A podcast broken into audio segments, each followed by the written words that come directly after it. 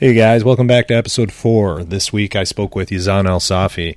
Yazan was literally the neighbor to Saddam Hussein, believe it or not, swear to God. Um, his stories are some of the craziest stories I've ever heard in my life. Um, the, the interview itself isn't a, a linear narrative, it's kind of a series of disjointed stories. So it is a little awkward at times. There is a language barrier, but once you get into the flow of things, uh, it'll be fine.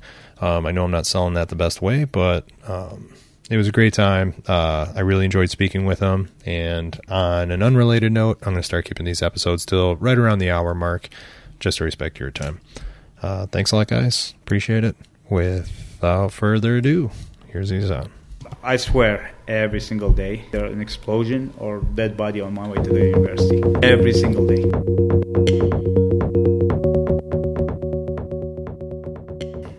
Hey, buddy. Hey, How are you? good. How are you? Good. So I have Yazan on today, and uh, I'm going to actually let you introduce yourself because I know why I'm having you here. But uh, I guess if you could just say, um, you know, your name, high level, where you're from, and uh, most importantly, who you live next to. All right. My name is Yazan Al Safi. I was born and raised in Baghdad, Iraq. I was born in 1986. Uh, lived 23 years there. Moved to the United States and continue living here. Uh, I'm a design engineer, and for disclosure purposes for this podcast, I don't have any relationship with any religion or any group or any party. Awesome. And you live next to a pretty uh, powerful neighbor. Oh yeah, uh, I lived next to the. Uh, well, I lived the, during the Saddam Hussein's uh, regime, next door, literally, and then became the green zone, and I lived also in the same area next door. This is going to be interesting. so, when did it become the green zone? Uh, right after the war, it's basically a group of ministries or departments. Uh, they surrounded the area. They call it the green zone. It goes from the palace, the Saddam Hussein's main palace, till almost the airport. They have all this area occupied. Wow. Yep, That's wild. it's a really nice area. So I want to know what Iraq's like. What's Iraq like? Currently, Y- Well, I mean, I mean, not just politically, Okay. but just like, what's It's- it like? Is it blazing hot during the it's day? definitely what to the media put it like camps, uh, uh, tents. I'm sorry, with camels outside. Definitely, it's not like that. I never seen a camel myself. myself. yeah. Uh, during the 90s, it was it's a socialist party, so uh, everything everybody works for the government and very small private sector represented by maybe restaurants and these small businesses no Uh-huh. major businesses government will be competing with you if you do so really. yeah especially during the saddam's regime Isn't that interesting how you see that a lot with, with dictatorship type countries? Oh, yeah, like absolutely. You, you see it in China right now. Uh, Like, in order to be a successful businessman, like, you have to be tied in with the Communist yes Party. I, i'm not sure about china or even russia but it's also they play the same role I You think cannot- Russia does the same for sure. yes So, I mean, but again, before we get into like the the, the politics and the stories, um, I gotta say, just taking a half a step back, once I started this podcast and I started compiling a list of guests, my brother was like, "You got to talk to Yazan. you got to talk to Yazan." I'm like, "All right, who's Ye- who's Yazan?" right? And so he linked us up, and I'm glad he did. So, um, props to my brother. Um, but I, I want to know, I guess, like just growing up. I mean, it's blazing hot during the day, right? Oh, yeah. over hundred. 110 20 Oh That's how, God. how high it gets. And uh, since after the war, at least, there's no power, so I don't even know how people live with no air conditioning. And That's brutal. yeah, exactly. That's brutal. Yeah. I mean, when it gets so- to like 75, 75, when it gets to like 72 outside of yeah, the AC, on. sweating, yeah, yeah, yeah, we're It's crazy. spoiled here. yeah. So, what was it like growing up as a boy in Iraq? I mean, what did you do for fun? Ah. I mean, uh, We used to play soccer all the time. That's all what I remember at this time. yeah. Uh, yeah, we used to go to school. I don't used to study a lot, so I spent my time playing, and my parents kick me into the house every single day. Okay. yeah, uh, we don't we didn't have any uh, video games. We don't e- even have any entertainment. No TV channel. That we had only two channels, go- government regulated channels. Unbelievable. yes, Only two no channels is government regulated channels. Exactly. What'd you do for fun? soccer. That's the only Soccer? That was yeah. it? Yeah, it's the most popular game there. Is it soccer over there or is it football? Oh, we call it football. Yeah. Yeah. So Yeah. everywhere Soccer. outside the U.S. is eh, football. exactly. You still watch it? oh yeah, I was team? just watching the game today. Nice. Who's your team? It was my team is Real Madrid, but there Okay. was a Tottenham and Manchester United game. End Okay. one one. All right. So you don't have much entertainment, right? And Not uh, at all. same with cell phones. I mean, uh, cell phones and internet didn't come in till No. I mean, I would say we're about the same age. So- I would say till about mid to this point in our lives. Uh, uh, well, I wish. Internet started uh, about in 2001, I think, and it was also government regulated. There used to be some centers you go you go to. You cannot have well if you have a company, you can have it in the company, and it's also government regulated. If you, you have you own a home, you have to go probably to a center where you use co- government computers to to do your Wow. s- research and stuff. So you were still surveillanced. I mean, Oh, even yeah. when you were everywhere. Yep, yep, yep. That's insane. I'm telling you, it's a joke, but it says when a man want to tell his wife a joke about the regime in the middle of nowhere in a car, they have to close the window and tell the joke. This is how bad it was. If you say a joke, you could die for it. As simple as that. So that fear was real. It's what the fear is what was so real. Wow.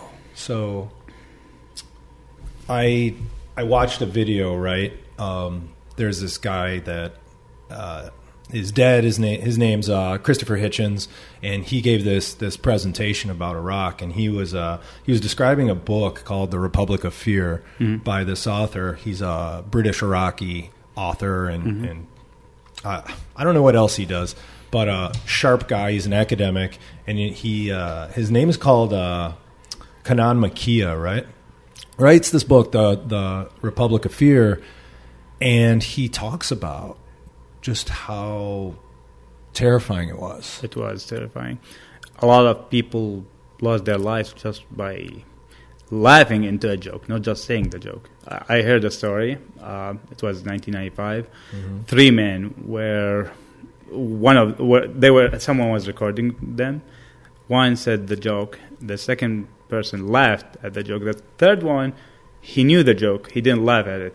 Those two, the the one who said the joke and the one who laughed at it, they died. They were executed. You're kidding me. Yes, and uh, the third one was just jail, got some jail time, and that's it, because he didn't do any action. I'm probably going to say the word insane a lot because that sounds Oh, yeah. insane. It is insane. In the same speech that I was telling you about from this guy that I was watching, he was saying it was to an extent that it was such radical evil that if you were in a cafe and you accidentally spilled a coffee across the party paper, for example, and Saddam's face was on that Oh. paper, the the cafe would go quiet. and you just you just made the worst mistake of your life. The police are on pretty the much, way. yeah. Pretty much. I mean, they people would turn their faces, but it's it's really dangerous to do so. I mean, although it was an accident, you cannot do that. I still remember this. This is a good story. We were like 12 years uh, old, playing soccer in our uh, apartment building. Every building has Saddam Hussein picture on the top. Wow. One time we hit the ball and broke the picture. I swear we let the ball and we ran. And the ball at that time we didn't Oh. have like uh, very fancy balls, like made of plastic. we left and then we ran away. No one came close to it No, just because we were so so to be scared. associated with. Well, I guess it's better that you uh, hit the poster or hit the hit the picture of Saddam instead of breaking his window of his house. yeah, yeah, exactly. Kicking, kicking a ball over the over the fence and breaking his window. I don't think anybody would claim that. no, no one. Was it was it more amped up for you, your father, your family, being that you were in such close proximity to him, though? It- it- well, Baghdad's not big of an area, so you could you could meet them in multiple places. We used to go to there are some uh, clubs we used to go. Uday used to go there a lot. Uh, there's this uh, club called uh, horseback riding. Okay. He used to go there uh, very often. every time he goes there, we leave. He's crazy. We don't know what he. So, he's just for to. clarification, he's the son, but he's the eldest son of the he's two. the he's so the oldest. Yeah. Uday, There are- there Uday are- and Qusay, am I saying it right? Uday and Qusay, and there's also uh, step brother or stepson from different mother. Uh, not the one that we know. I didn't know that. His name is Ali. Uh, so this story b- back in the days, I don't know which year was it, but Saddam was visiting a school, and there was a teacher there. She was a very pretty te- teacher, and he met her. She was married. He asked her to divorce her husband, and he married her. And the third son that I was talking about, that's her son. Which son was that that did His that? name is Ali. Is Ali still alive? I don't know. So we don't know if he was killed in the war. I, I don't think he was killed. He was he he's not into the family. He's not. He's, That's he's off paper. absolutely unbelievable. Like Mhm. I can't even fathom that. I mean, somebody walks into a store where your wife works, or a hospital where your wife works, Mhm. and says, under threat of whatever, threat of we don't know what happened, but like, did he threat someone? Did she? But I mean, when you're that powerful, if you're a woman, do you really have a choice? yeah, you yeah, know what I mean. exactly. So a lot of people like uh, uh, they once they see anyone from the family, they just go home. That's crazy. and especially Uday. Uday was a crazy person. He used to run after girls in the middle of the streets, and he enforced them to do, do stuff. So people, What? were- yes, like at least like get into the car. I mean, you cannot say no, really. Oh. Yeah, we don't know if, if you can say no in the first place. So I get the sense, uh, you know, looking through old videos and whatnot of, of Saddam and his son, I get the sense that uh, Uday was really the worst of the two. He was. He used to go out and uh, following girls, ask them to do stuff, and even though they don't, we don't know what would happen. So I, I heard some stories where uh, girls hiding into people's houses just to run away from him. Like he was following. so the dude was a monster. He was. He was. He was. legit And he was crazy. You you don't know. He you could get killed just because he didn't like you or something. He killed his best friend uh, uh, at one party. He killed his best friend at a party. Yes. Why would you invite that guy to anything? it was his party. You know what I mean? oh, yeah, I mean, we don't have any clubs like nightclubs or so. He had these are all private parties. so Uday can do whatever he wants. He can do party. whatever he wants with no, uh, no one to say anything. And it's like if you get an invite, you got to show up, right? well, You can't say, "Hey, bro, I'm busy," or "I'm going to take a nap tonight." yeah, I don't think you can. Uh, well, one year, there's a very famous Iraqi singer. His name is Kadim al-Sahir. Uh huh. Uh, he was invited to Saddam's birthday party, and he was traveling. He's not. He didn't live in Iraq. He didn't come. Uh, he didn't come to the party.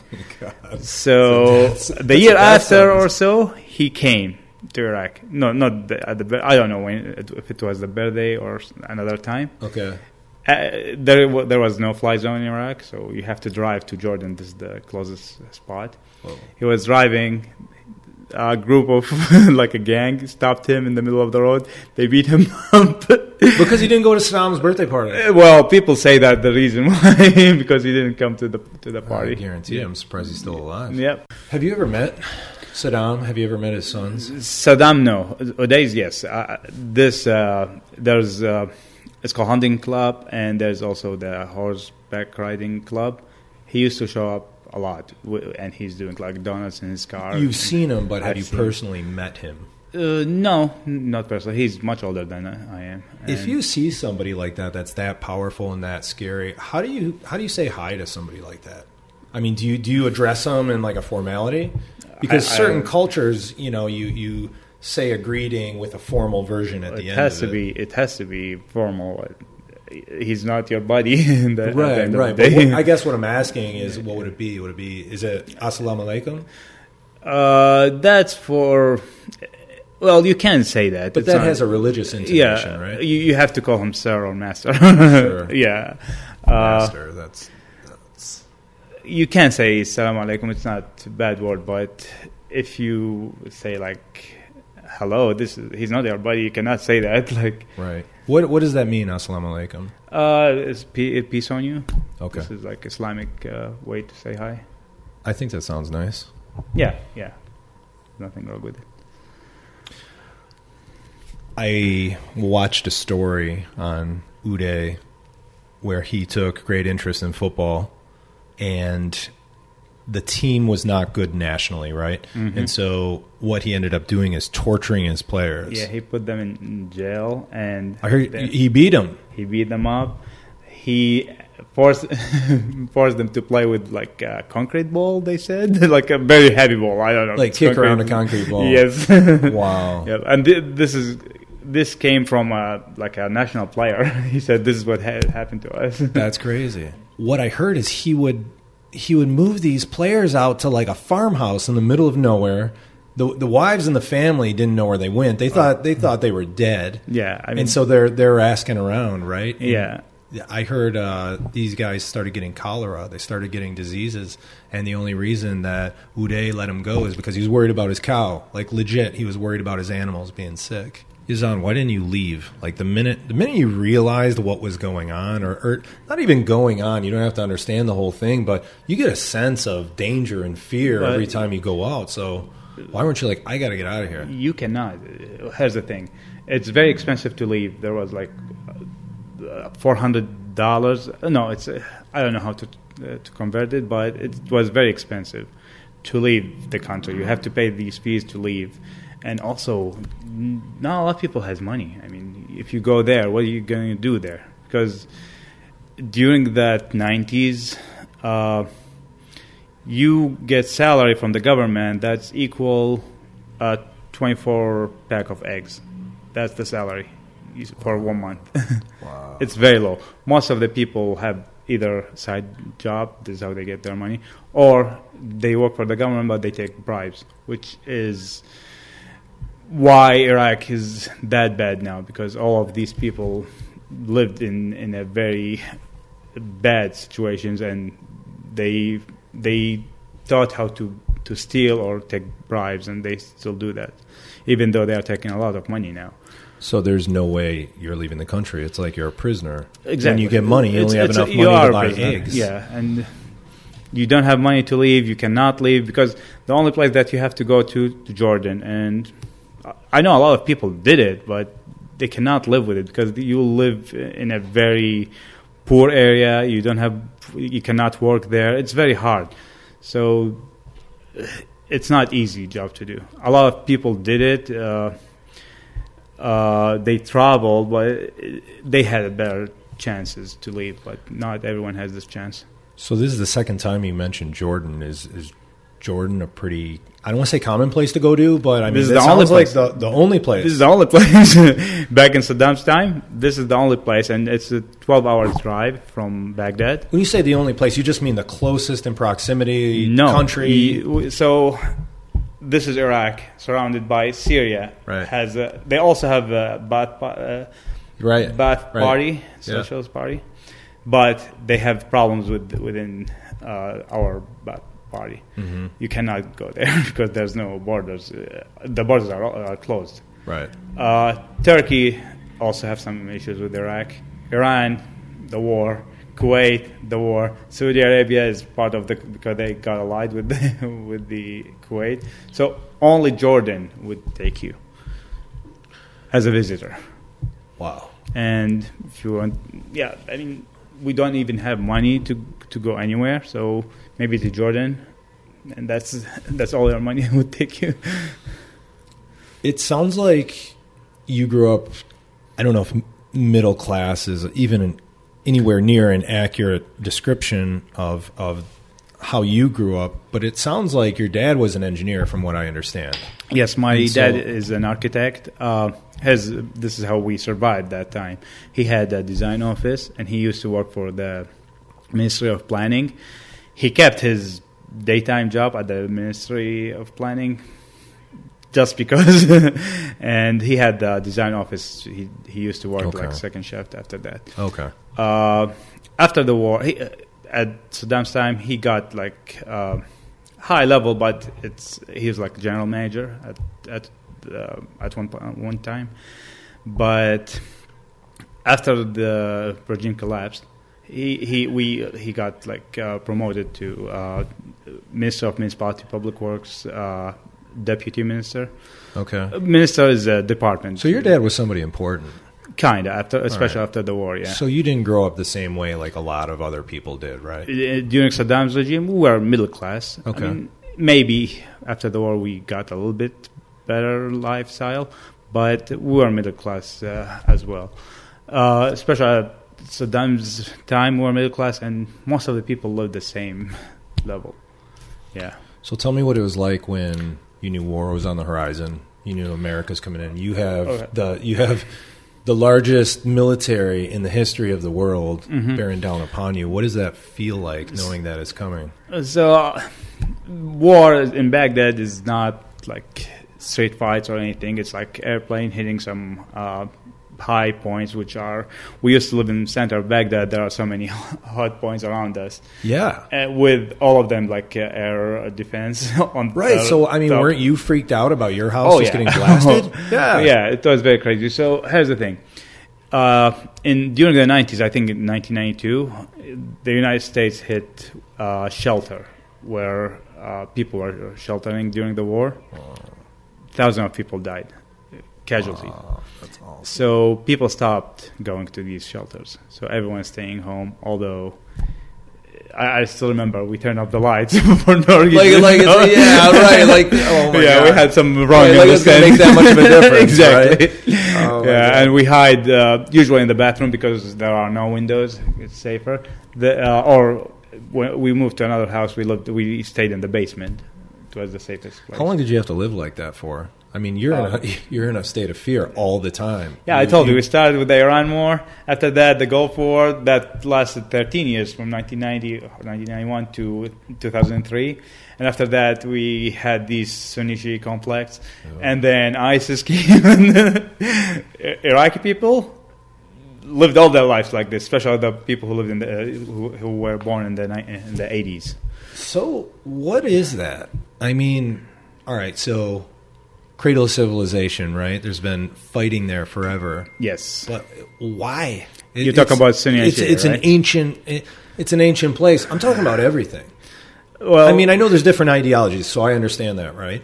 But why always there? I mean, is it is it tied in with a religion? Is it just that infighting all the time? I just want to understand. This is a question about the Sunni and Shia, right? Yeah, you can you can answer however you want. Okay, so back in the time, thousand and four hundred years ago, after Prophet Muhammad died, before he died, he said, "I want my cousin to be after me, like the not a prophet, but like the king or whatever after me." Uh, so some people were there; they agreed on it, and but when he died, he didn't happen. Someone else came. So the people who wanted him, they want his family to take control after he died.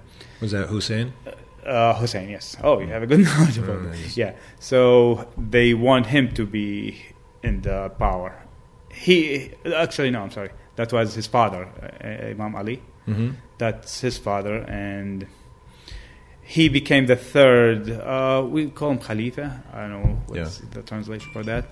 Uh, he was the third Khalifa uh, after the two uh, Khalifas before him. Is Khalifa the same as Imam? It's a, re- it's a religious figure, right? Uh, yes, I would say that. Okay. Imam is we call the guy who pray in the mosque. That's Imam, but uh, you can also call him Imam. But Khalifa is like the king, more of a king. So the branch you just described is Shiite. Shia. Shia, Shia want the family of Prophet Muhammad to take control, Okay. While Sunnis they want the friends of Prophet Muhammad, and it's like election thing or something. Really? There was no election, but they want they do, they didn't want the family to take control, and at some point, the first four prophets they uh, they gone. The family of uh, Prophet Muhammad also wanted to control the the country or the uh, kingdom. I don't know what it's called at that time, Mm-hmm. but there's another group of people also control, and there was like a, a people of Iraq invited the grandson of uh, Prophet Muhammad to come and be their leaders. In, in it's called Najaf or Karbala. Okay. So he traveled from Saudi Arabia and Medina toward Iraq. It was Karbala where the army of the uh, it's called Amawi army. The, Okay. the, this this time it's called the Amawin. They stopped and killed him, and that's how people start dividing between the two. So ever since then, Yes, So, so we're talking like, Thir- six, 1300 century since yes, these guys 1300 years ago. Oh. People's and by the way, stories from both sides uh, start generating. Oh, these this is what they did. This is what they did. Most of them are. But you said both sides, but I don't think I got the story on the Sunnis. So I know the Shia side, Mm. and then the the descendant got killed. But what are the the Sunnis? That's right. You said the Sunnis actually believe in friends actually taking. They the didn't want the family to, so they supported the ar- the army of the. The the, Of the friends Prophet. of the prophet or Sure. the, the army of uh, they didn't support the family of the prophet Muhammad. Got it. Yeah, that's how it started in the beginning. But now it's like they're both religious, and it's not like Sunni are less religious uh, than the Shia. But right, right. So, what's the what's the divide in, in terms of uh, population? Not population, but how many people are Shia compared to how many people are, are Sunni in Iraq, uh, majority are Shia. Okay. While, for example, Saddam Hussein was Sunni, and that's why Oh, uh, there was a conflict there. So, some of the Shia in Iraq, especially at this time after the war, mhm. they like probably Iran more than Iraq, and that's what it didn't Saddam didn't like, and he wanted to end this relationship. I I was told that Saddam was really like the the iron fist though that that kept all the tribes or the different sects. I I don't even know if sects is the right word for for uh, religion. I mean, all right, Sunni Shia. Uh, I heard there's the Chaldeans, right? So Yeah, Chal- they were all, are- there's this mix, right? And Saddam was the one that was like, all right, we're gonna we're gonna chill out. He was he was uh, governing in Iron Fist. Yeah, All the w- people you would think they work for him. There is a strong government, uh, strong secret services, strong police. It was very strong government, really strong. If you want to do something crazy, you're most likely will get caught and you'll get what do killed. you what do you mean by crazy? Because it just sounds like if you just Any- laughed at a joke, you- that's it. Exactly. That's that's one crazy thing. But for example, you want to plan some revolution or anything against the government, Right. y- you will get caught. you don't trust anyone. You cannot trust anyone. And it's like people are almost spying on each other, Spying You- on each other. know. They write reports about you, what you do, especially those who work for the party, the Arabat Socialist Party. They probably write a report uh, about every single person. I didn't realize it was that bad. well after the war we got some folders from like relatives and relatives and people we know uh, we read, we read the reports on how they talk about them Oh, so Yeah. it, it probably seems really petty, actually. oh yeah oh yeah You know what I mean? and what it says uh, anyone to get wants to get promoted he has to put so many reports like certain number of reports about people Oh. whether they are good or bad, but the bad ones would would work. Yeah, okay. is what they're So looking for. You're, you're you're incentivized to keep those reports if you Mhm. want Oh, upward yeah. mo- if you want upward mobility. Exactly. Dang. Yeah. My my father. That's why he didn't go far at that time. hmm Uh, he was not part of the Ba'ath Party, What was your father's which is relationship? very minority people who were not joining. I, I was Like, one, but I was yeah. like, Yeah. at the school. Do you But want to join? real- Yes. now that you realize that, you're like, "Hey, Dad, bad idea." You know, yeah, could have yeah. been bad for all of us. True. I mean, Yeah, you he- laugh about it now, but True. I- I wouldn't. like, why wouldn't you? Yeah, why wouldn't you? Everyone would ask, why wouldn't you? This is like very good advantage. You can go higher and higher. And by the way, uh, one reason why my uncle, my uh, from my mom's side, my mom's brother, he was killed because because of his political view. Did you have a relationship with him? Uh, no, he was murdered uh, at the year I was born, 1986. How does it make you feel though? Like you don't have to know your uncle, but you know that he was your blood, right? And it's Exactly. Yeah. I mean, it- that's why like we cannot even say anything in the family good about Saddam. Although what the current government made Saddam look good, we cannot say anything good about the, about him. Does that make you feel anything though? Because uh, when I think about it, when I hear you say it, it's so matter of fact. It's just like, yeah, that's just the way that it was, man. But like, if I think about it, even though I, I had an uncle, maybe I didn't know that was murdered on the year I was born. Yeah. That would kind of bum me out, man. Oh, yeah, I'd be of like, course, this, of course. Is, yeah, this yeah. is awful. I mean, that's part of why we hate the regime, why we never supported the regime. But besides that, we we like to do the right thing. That's what enforces. Like you cannot live that because what they did. right. Yeah. Do you know what your dad's relationship was like with with the party? Or was your dad technically He- in the Ba'ath party? He never been in the party. Okay. Yeah, uh, and he was born in Karbala, which is a Shi'i uh, governor, governorate. Uh-huh. And I'll give you an experience. Every time I want to issue an ID, although my, my father had a good position in the government, but every time I want to issue an ID, uh, they will give me a hard time doing it. Just because my father was born in Karbala. Whoa. Yep.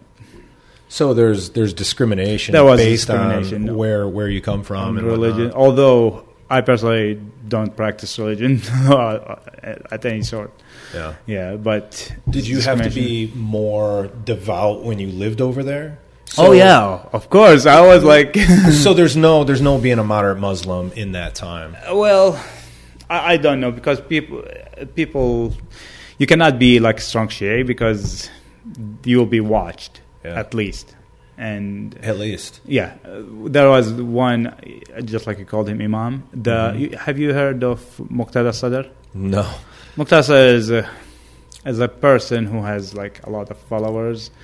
Most of them are ignorant, and that's his words, by the way. Okay. yeah, uh, his father had a strong power religiously.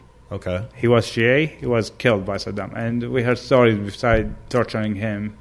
Uh, he was killed by Saddam. How many years would you say this lasted? I mean, through up until the time you left, right? Probably for Yeah, as, yeah. Long, as long as you can So- remember, so- because Saddam was killed in 06. till till 2003, where the war started or ended, uh, we were living in this fear.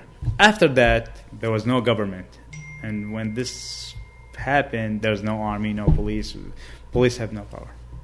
After that, 2003, uh, there was no government. There was no power in the government, and everyone can do anything. So from 2003, I'll give past till end of 2004. That was kind of good years. Starting from 2005 till I, left in 2008. Um, I swear, every single day there was e- either an explosion or dead body on my way to the university. Do you ever every single day, or a dead body? or dead bodies. Like I'm driving and I see like a car pulled over on the street with, with dead bodies. So They're like, like- drive by and they kill them. So seeing a dead body for you, like it's it's kind of it doesn't have the same effect I would say it would have on somebody like me. I mean, you're so you were so used to seeing kind of used to, but I still don't. No one. Yeah, no one has right, to go through right. this. That sounds insensitive, Yeah. but that's what I was trying to get to. Yeah, I mean, no one should live this life. It, especially the last year at college. Oh my God, I don't know how I finished. And by the way, I was like a strong target because of my father's position. Uh, it, I lived in fear, even besides like the different fear during Saddam's uh, regime, where this is something you shouldn't say, while something you don't have to say to be killed for, So- just because of your name, for example. So based on all that, you, you've been living in fear forever. You've you, you know, I can't even imagine it, right? But then you come over here and you have all these freedoms, and and you can talk and you can be free. What kind of like, what does that do to your mind, man? I felt like I'm a human, honestly, because Right, there but I you're mean, not human. d- did it feel like you had like any sort of trauma? Uh, uh, well, I wouldn't call it trauma, but because I was young, so I didn't feel it till I grow here. Uh-huh. Uh, but I know a lot of people had this trauma. For but before the war, one year, uh, one time, I was high school, middle school. My fa- my brother was with me in the same school, and there was a gang who killed the family, stealing money. They they took except uh, first and I think second grade. Oh, oh I'm sorry, uh, seventh and eighth grade. Mhm. They took them. out- Uh, they kept them in classes, but all the other classes, which is uh, uh, ninth, eleven, we have like six and six. That's why I'm saying. So nine, tenth, eleven, twelfth grades. yeah, they uh, take them out of the school, and you have to see how they gonna execute it. Kids, like high school, put them in front of them. You're kidding me. no, Kid- no. kids This is- killing kids. No, no, not kids. The army killed them, but in front of the kids. The Kids must watch this. Oh. Must watch it, Oh. how they these. Who are the people that they killed? the, it was a gang. Was- Oh, so so okay. So the the military army- shot the gang, but they made the entire Yes. school pretty much watch. Yes, yes. I'm sorry, it wasn't clear, but yeah. No, no, So no, the military it together. military uh, executed the, the gang of like three people or four in front of the kids, like in front of the high school kids, just to learn your lesson. Don't do anything crazy. That that's that's heartbreaking, man. Oh yeah. What does it feel like when a bomb goes off? I mean, I, that sounded really dumb coming out just now, but like, what is what does that do for you? I mean, I mean, I mean, it's got to be the the worst sound and feeling and and just So- amount of fear you've ever felt, right? We learned this every time you hear uh, explosion, just jump into the ground. It's not embarrassing. Don't think anyone would laugh at you. Everyone will do that. Jump on the ground, cover your head, and hopefully you'll be fine. Especially if it's far away.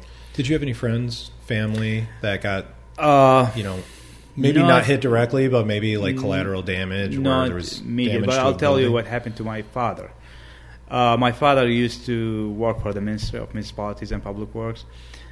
He had a meeting where the uh, uh, like the second hand of the government. He he's he was just the prime minister uh, a few months ago. His name Ad Al Mahdi. Mhm. He was in that meeting too, and there was a bomb in the meeting room. It says it was in the roof. That happened in center of Baghdad in Al Mansur. The explosion happened. Uh, by the way, when it happens, uh, you you don't hear anything, and then when it goes, you start hearing the people yelling. This is how my father imagined it for me. He did not hear the explosion. He was sitting, and there was like a column next to him. He, used to sit there, and they moved his seat to, toward next to the uh, prime minister. I'm sorry, the deputy prime minister. Mhm. So he sat next to him, and there was a, a post next to them. And the bomb was somewhere on that side where he was sitting. So All pil- of his friends were killed, like the general managers were killed, like five of them. So the pillar protected him, though. It did. He he got injured in his uh, foot, and I think he lost one uh, hearing on one of his ears. But I think he he Oh. got better now. But yeah, that's what happened to him. He said he he didn't know. He he, sta- he kept sitting. He didn't know what happened.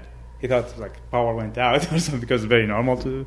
And then he started uh, feeling something coming into like coming down to his face and start peeling peeling out crying and yelling. Right after because you don't hear anything then you start hearing people and, and uh, he went down. My sister was there. That's like the concussion, right? exactly. Just like a concussion. you don't know what happened then you start realizing what's going on. Yep. Uh, he survived thank thank god.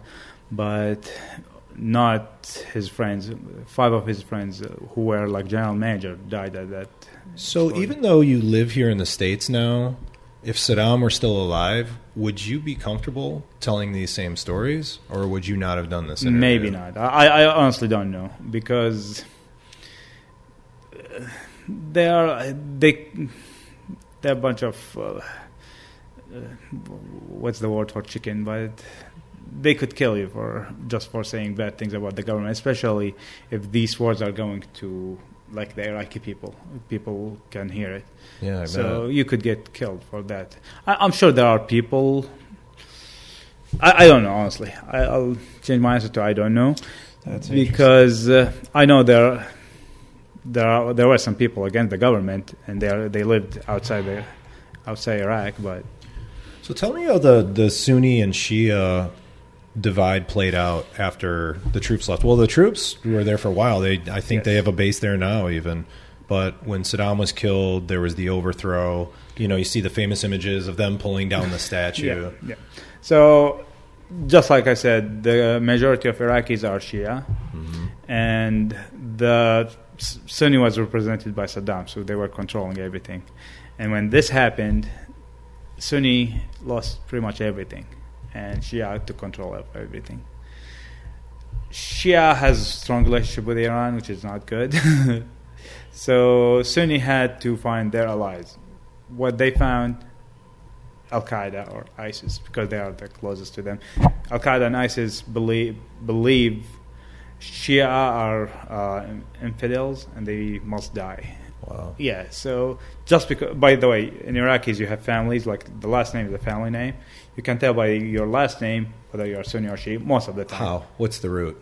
By, by the name. This family. Right. No, I Sunni understand. and- So, like, um, my my sister lives in Kuwait, right? Her Yeah. last name is Al Katan, right? Yeah. So it's A L and then hyphen, and I guess that's really indicative of AL is not- the, but Okay. the other Okay. part, which is the name of the family, you, you know, the name of the family is this family is Shia or this family Okay, so you just know there's certain So names. the, they allied with Al Qaeda and ISIS, or they developed an ISIS in the future. But and the Shia created their own group, which is represented by Muqtada Sadr that I told you about. Mhm. He created his own militia and started fighting them. Those killing Shia and those killing Sunnis. So I was lucky to live in the center of Baghdad, which is kind of quiet. It's not quiet. You see mostly explosions, but if you live right on the borders or somewhere right north or south, um, you could get a checkpoint, whether from Al Qaeda or uh, it's called Al Mahdi Army. Uh, Okay. uh, yeah, uh, Mahdi Army. So did you? You didn't really e- experience too much of that I- You knew I it was there. It was relatively close by, but you didn't have it real close. Close. I experienced something else not related to Shia. I, I would rather not talk about it. okay. But it's most because mostly because of my father's position. Mhm. I was almost getting kidnapped and I Oh. ran away. Yeah, so uh, I would rather not talk about Yeah, this. yeah, yeah. No, no, no. Whatever you. Yeah, whatever but you about about, cool, man. I personally didn't never experience experience Mhm. it. But um, for example, my friend's father was killed by the ID. He- They, ID. they- yeah, he was Sunni and he went to a Shia area. He was going for, for a funeral, and Uh-huh. they stopped him by his name. They killed him. And by the way, it happened from the other side as well. It's like very. And during 2006 and 7, this is very normal thing. I mean, it's not normal, but. So I heard that breaking point for you to say, "Hey, I got to get out of the country," was when you had a tank that was buried in your front yard. Oh yeah, right? that's. Oh yeah, no, just that- casually, I had a tank buried in my front yard. Like, that's, hey, right. that's actually uh, in 2003 at the war. Uh-huh. One day, we were just like I said. Uh, we stayed in, uh, at home Uh-huh. during the war, and uh, one day it was like March. It was uh, March 21st. I would say like 22nd, 23rd, and we saw a tank. It's it's not a real tank like big tank, but it's a tank with like a small uh, barrel. I don't know what's that. They, That's they, a tank. it is a tank, but it's an armored vehicle with a gun on it. It's a tank. It is a tank. so there was a shuffle, made a digged out like a hole for it, Uh-huh. and they parked it and had the, the barrel coming out right in front of our house. there was like an empty area. It's like it's like it's not that big, but from here, like I'd say less than a hundred uh, uh, meter. So, were you ever caught up in any any explosions, any battles? Did you have to defend your your own neighborhood from? we from we had people? so uh, but not from the army or anything Right. so uh, just like i said that uh, once this happened we had to leave the home we went uh, to the east side there's uh, another governorate called Diyala. Okay. we stayed there till uh, april 10th april 9th where uh, the regime collapsed we went back on the 10th uh, our house was good but these days there are, there are these lootings and they were crazy. Like all these government uh, offices are being like looted and stealing everything. So we were like, "What's going on? What's going on?" And then we had to make a stop. We closed the roads. Me and like the neighbors guys. Uh, w- people had guns. We had like uh, one small gun, handgun. Mm-hmm. Uh, no one's coming this way, so they cannot go to the other side. Mm-hmm. And uh, yeah, we blocked the roads for them. They were walking, by the way. There was no cars because there was a curfew. So we closed the roads. We didn't let anyone to loot. This is how we kind of protected the government. Although it was like a day of stealing of, of looting. So you're trying to protect buildings with a handgun. Yeah, pretty much, pretty much. But Are you sure you only had a handgun? But people wouldn't get close when they are fight. They don't have. Uh, they don't want to fight you right. for something they don't own. so you show a gun, you fire a few uh, Okay. bullets in the air. So you They'll fired, get scared they didn't So you fired a gun. Oh yeah, oh yeah. So after the war, uh, before the war, we had just this uh, handgun. Uh-huh. after the war, I had a bunker. In Myro, I had like a, a lot of machine guns and and uh, handguns, a lot of styles. Wow, man, that's Yeah. wild. I love it that you just laugh about it and you're like, yeah, we had a bunch of machine guns. I'm not crazy. kidding. Uh, I had a, a lot of kind of machine guns. it's such a different upbringing and Yeah. uh, it's weird because you know i think about my own upbringing right so like i, I grew up five minutes from here right Mhm. and uh, i'd run around with my brothers and you know we would dress in army fatigues and we would play quote unquote guns in the woods we Mhm. get these fake guns but you were playing real guns Real like I mean, maybe not at that age but i mean look how crazy it is that I mean- I grew up in a certain way. I felt like I lived in luxury because I had an above ground pool and, you know, I'd ride bikes during the summer. And you have your experience that you tell me. Mhm. And here we are, you know, so, such- so we're the same. This is how still. we taught at school. Oh, okay. I have to defend my family. I have to get, get a gun. I have to. Then in the future, you will need the gun eventually. Like at this point, I don't think anyone, any house in Baghdad does not have a gun because it's you Wow. must have a gun. you can. You don't know. Yeah, maybe before the war, you had the government protect you, but not after the war. So, what was the breaking point? What, what was the point where you or your dad was like, we got to get out of here? And how did you do it? So after this incident, uh, I, the one I said I don't want to talk about it. uh, sure, sure. So I was try- almost get kidnapped. I stayed home for a couple of days, and I went. I traveled to Syria after that. I stayed two months there. Then I came to the state eventually. I never went back. Okay. I'm Yeah. surprised you didn't go to Jordan. I thought Jordan was oh, I actually. I, the final stop was Jordan, and I, I got, I got there. So, you obviously had to pay the fee to get out. By the way, Syria, uh, Jordan was during Saddam Hussein's uh, time. Ah, that's right. So Yeah. Saddam was overthrown at this point. So you had Yeah, you can go to Syria, Turkey, Okay. Kuwait, Iran. Maybe not Saudi Arabia. Very few people would go, but what's Syria like? uh, this is when I, this is my impression, first impression about Syria when I went there. It was 2007, eight, uh, 2008, Mm-hmm. and uh, I, I felt like this is Iraq in 1989. I'm 98. I'm sorry. This is Iraq in 1998. Where How so? Is it because of the eh, Socialist Ba'ath Party? Exactly, because I, when I got there, there was an election happened there, and picture of Bashar al-Assad everywhere, like literally everywhere. it's like Saddam's all over the place. I was like, You're like, I'm out, man. I can't do this again. I can't do this again. and I also um, so that uh, uh, in Iraq, I never mentioned that, but they have very strict rules. It will apply on some people, then it get ignored by time. So if you don't, it's mandatory to serve in the army. If you don't, and they cut you, they'll cut your ears. I'm good. All right. I'm done with this story, man. I'm done with that. I'm, I'm telling you another thing. During the 90s, my mom had like a, a sweet shop. It's like a ba- uh, bakery. Mhm. It's the, like it's a little factory, I would call it. Uh, we sell it to stores, uh, and cakes and stuff. During that time, um, because there was a uh, boycott, Iraq boycott, you cannot import anything. Mhm. Especially sugar. Sugar was lacking in Baghdad, so you cannot bake anything. If you do, they'll cut your hands off. So I don't understand. Why would you do that at all then? Why would you, what's the point? Sorry, you know, you, you open a business and there's a lack of sugar and So- you so can't the bake, business was- and if you do, you get your arms cut off.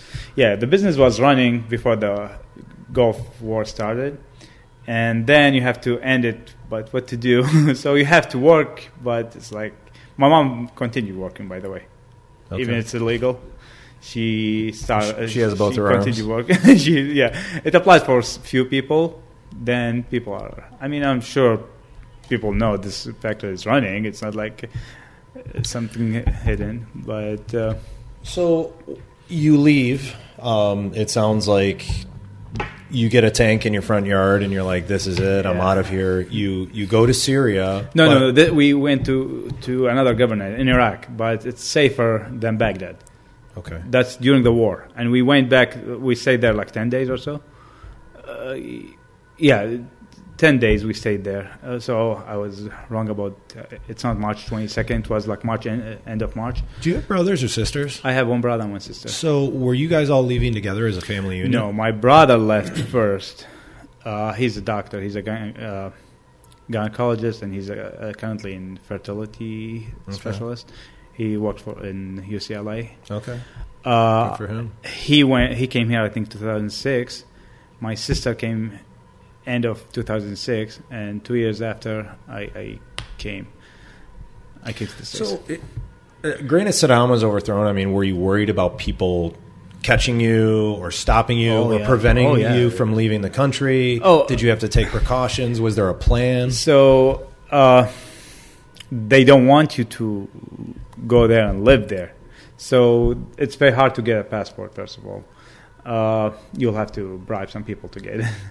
if you have like a profession, you have to. Uh, to like uh, make it like uh, like fake passport to change the occupation nuts, to to none or nuts. something. That's nuts. I, I I have a friend who lives here in Michigan. Uh-huh. Uh, he changed his passport. Uh, it's like a it's like a fake passport. It's called like a, anyway. So he changed the. He's an engineer. He's an archi- architect too. He put no occupation, like so he can travel. That's amazing that it makes that much of a difference. He- oh yeah. So here in Detroit, we have Dearborn, right? It's the largest uh, Middle Eastern population Correct. inside the United States. Mhm. But Paris is number one, I think, outside. the- Really? Yeah, well, yeah. Arabs. Uh, yeah, yeah. I, I know in the U.S. it's Dearborn, right? So that It's- that was clearly the the mo, the, the the obvious decision to say, okay, I'm gonna I'm gonna go to Dearborn, right? Well, uh, my uncle used to live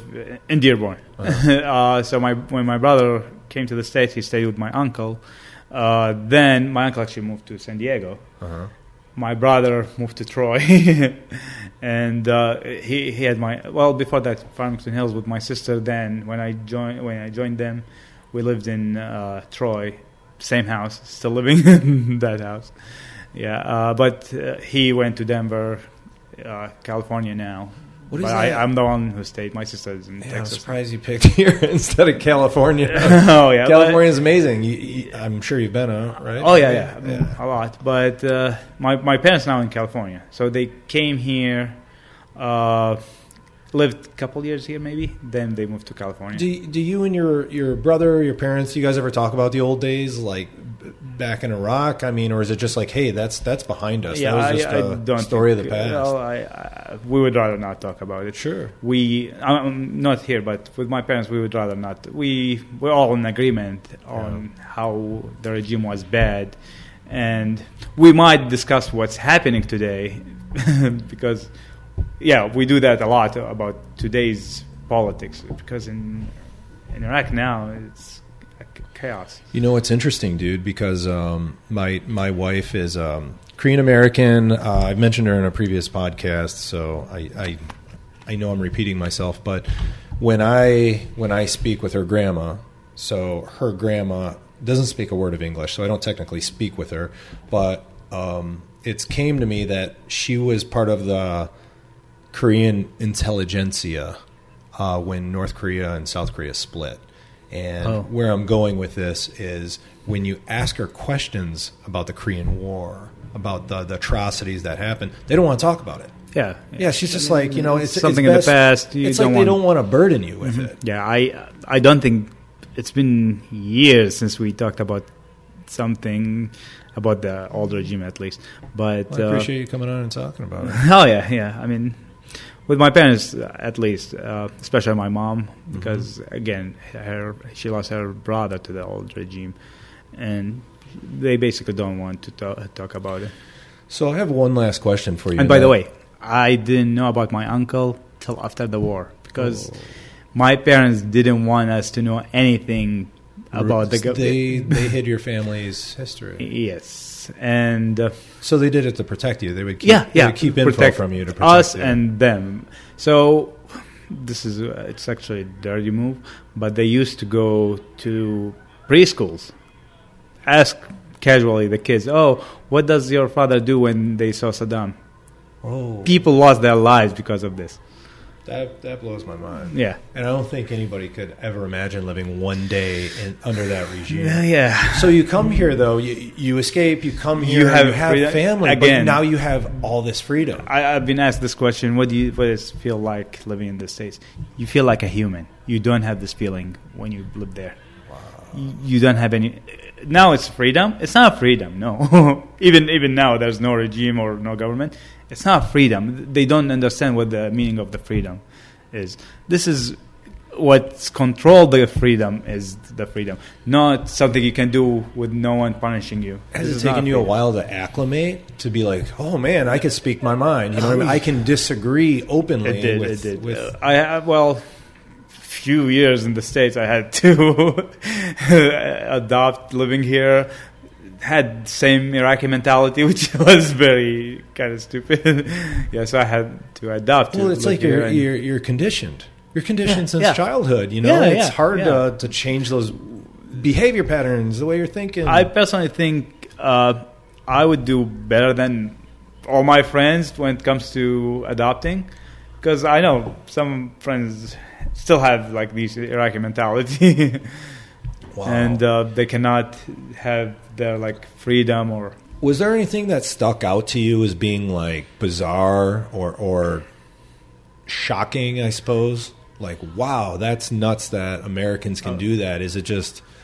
I mean, what I mean, whether it be fashion sense or whether it be people being outspoken or you know even having like 50, 50 channels on TV, right? You only had no two. so here's the thing after the war in 2003 we got satellites which has Okay. thousands of channels Okay. instead of the two right, see, cell yeah, phones yeah, we're okay. sending so we start being open to the to the world we weren't but now we're open to the world Yeah, I didn't Look know how that. that, I didn't know how that quite changed, but yeah, that makes sense. It's I'm still thinking you had two channels. You know what I mean? It just no no not anymore sounds pretty rough So, again, after the 2003, everything went upside down. Since you, like you were like living in a dark to very bright place. Sorry, that was loud. No, it's yeah, okay. uh, very bright place. And I was like, "Wh- where were I? yeah. Wow, that's wild. And being in Michigan, there's so much green. You look out the window Oh, right yeah. now. I love green Michigan. trees. Yeah, Yep, it's yep. beautiful. It's beautiful summer, Michigan too. summer is hard to beat, man. I'll tell you Mhm, what. mhm. But um, Yazan, this has been a pleasure, dude. Oh, you, yeah. you have some real wild stories, Yeah. and uh, this was a lot of fun. It was my pleasure. I appreciate uh, you driving an hour just to sit down with me and, and have these conversations or this conversation. But uh, thank you all for listening. We're out, and Yazan. Thank you so much. thanks, buddy. Thank you.